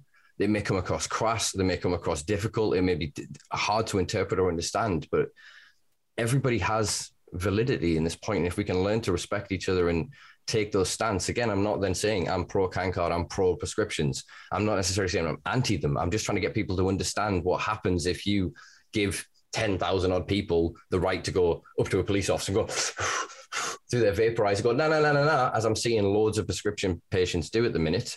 It then causes them to go and attack then the people who aren't protected. And so there are people that still, as you say, that are growing now, that every time a blue light goes past their house, they're like, you know what I mean? If they, they can't open their tent at night because they're scared of the light getting out, you know, they, they've doubled like the windows, they, they've worried with extra carbon filters, the, all these extra things that people are going through to, to pacify that fear. When if they, they wanted to, they could, yeah, pay that extra money and have that piece of paper p- protection, but they feel it's disingenuous to who they are. I'm the same. I qualify for a med- legit, as it were, legit medical prescription from any one of the clinics. I could get a CanCard, but I do not believe in that system. I believe in my sovereign right as a human being to choose to do what I wish. That that is it. As long as I cause no harm. As to long as you don't harm Exactly, others, as long which as is one no thing you always others. say, which I kind of like, is the fact you don't harm others. And look, in- it's a, it's a real like part of me again I'm here part of me agrees with you okay? Like like you should be able to do whatever you want as long as you don't harm others. But then that classification of harm okay who defines what harm is? And then it gets so complicated. The problem is is you're a very deep person and you're a very uh, philosophical person a philosophical philosophical person and you're also a very intelligent person and i feel like you have this this incredible view of what the world can be all right, and what the world should be but I don't think the world's ever going to be that. Do you know what I mean? Whereas I'm that dude who's like, look to the world, all right, the world is fucked, okay? it's fucked. It's not going to change. Always going to be fucked. This is the way it works. And all I want to do is I want to see people happy. So, how do you work with this whole bunch of, how do you build a house from a bunch of broken bricks? It's possible, it's just tricky. So I feel like that's the world. That's what I see, and I kind of see myself trying to n- navigate this world of broken bricks in order to rebuild a structure around it. But I understand your logic, and I kind of wish we can click our fingers and have that form of reality. But the problem is, is the world is we, we couldn't we couldn't if if we're full of dicks. Like everyone's but too much of a dick but to enable happiness and joy, like you talk about, to happen. the- but like po- no one would let the world be that. Like no one would let the world be that good. Like Exactly, no one would. Exactly. We couldn't we couldn't again go, I suppose, back to the Matrix when he's talking to the, the architect. I don't know why I've got the Matrix in his reference point at the minute. I think actually it's because I'm excited for the fourth one coming out soon. Um, when he's talking to the architect, and he's like, they took uh, the first few iterations of it were flawless, were sublime, but because they weren't vicious enough, they weren't violent enough, it didn't portray the the the the, the shitness, I suppose, that can per- pervade human life. Uh, it rejected it, and they lost whole fields and crops. And I think the same would be true if we tried to install this vision tomorrow, as it were. It would fail en masse. What I'm advocating for is the planting of seeds, the infiltration. I hope to, through this podcast and through my work, inspire people like yourself in positions of power, in positions of influence, and people who will grow into that to, to see the wider narrative, to then go, actually, yeah. And if they move 1%, if a million people take a handful of sand, we empty a beach. Do you know what I mean? That that's the power of this. I recognize that I, I can't nor should I ever be given the authority or power to uh, to implement my vision. I'm one man and I'm fallible. I'm human and I'm fucking flawed. I may just according to people like yourself be intelligent or whatever, but I recognize the fallibility and I try to live humbly with my life. And all I want to do is create discourse and discussion. I don't ever want to be my way or the highway or this is the thing. I only ever want to kind of go, but what about this and this? And with curiosity and compassion and with a, an underlying sense of kindness, explore what it is to be human and hopefully in some small way find unity, find commonality, find companionship, and find acceptance ultimately. I, that's all I'm seeking in this world as a human is acceptance of myself to know uh, how to live with myself each day, to live with the thoughts, good and bad, to live with the impulses, good and bad, to live with my inclinations, my character traits, my mental health, my physical health, my environment, my chosen profession. And I think that's all any of us can seek to do. And, and so, in that sense, we're all doing good as long as we remind to check ourselves to see how that good causes harm to others. Because as you said, harm is interpretable the guy who's going, oh, that guy's growing weed next door. I'm going to get him raided so he's off the drugs and it'll save his life. He's helping him. But the guy next door who's growing that weed to stop his MS or his progressive Parkinson's or whatever, he's helping himself. So again, we have to try to zoom out a lot and try and stop this this this black and white thinking, this binary judgmental of going, I'm writing out my ethics and my morality of this. No, you're the culmination of your experience, of your culture distilled through your individual spirit and self. And the, none of us are perfect. We're all fallible fuck ups. Every day we fuck up.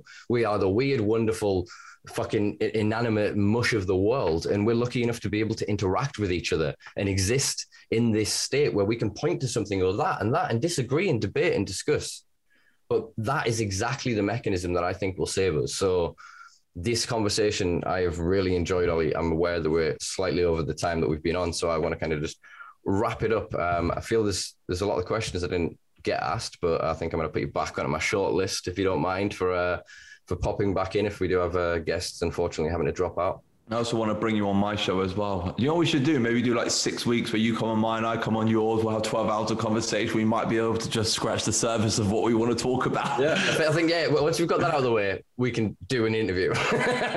of course. Yeah. No, but listen, it's, it's a lot of fun. Look, dude, I really like the way you think and like, like I said, we're all in the same goal. So, you know, like I, I just want the community to start working more together. Do you know what I mean? And like I said, sometimes you want to look across the room at someone, you hate them, but just know that he also wants what you want. No matter how much you hate him, he wants the same thing as you. So, I mean, like, uh, yeah. same, like, like me and Simpa, completely different thought processes, but we want the same thing. In the grand scheme of things, we want the same thing. So mm-hmm. it's just, it's, it's uh, I can't wait to spend the next 30 years uh, batting back and forth with you, man. I think we're gonna have a lot of fun together.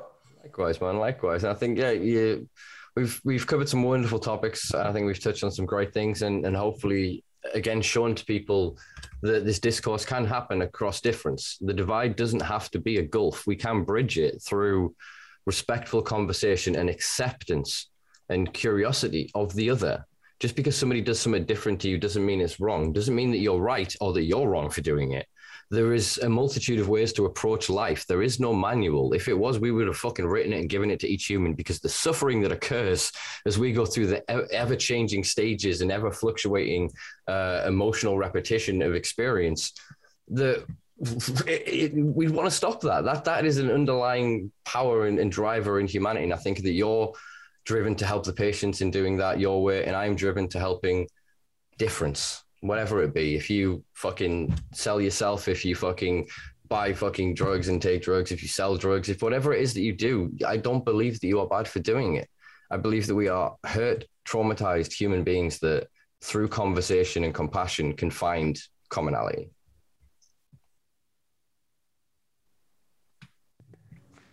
I feel you. Thank you that, so much. I think that is the Thank best you for having me. Anytime, man, anytime. I'll include some links below to uh, to your various sort of uh, social media and whatnot. And just a bit of housekeeping. I want to thank you, lovely folks, that have made it to the end of this. And I've just noticed I'm Macker MC according to the corner in this. So I should have done better Irish impression, so I apologize about that. But if you did enjoy this now solo Simpa Life show, or at least for the next couple of months, do check us out on Patreon at simpalife.com, where you can subscribe and for less than a cup of coffee a month, help me keep the lights on and pay for all the various bits of equipment we need to keep this little project going and keep us sponsor free. So yeah, check us out, Simpa Life everywhere. Uh, we'll be back next week. I can't remember who it's going to be, but it's going to be somebody interesting. Oh, I think it's Jennifer Hughes from the Venus Project. Going to be a great discussion, folks. Peace and love.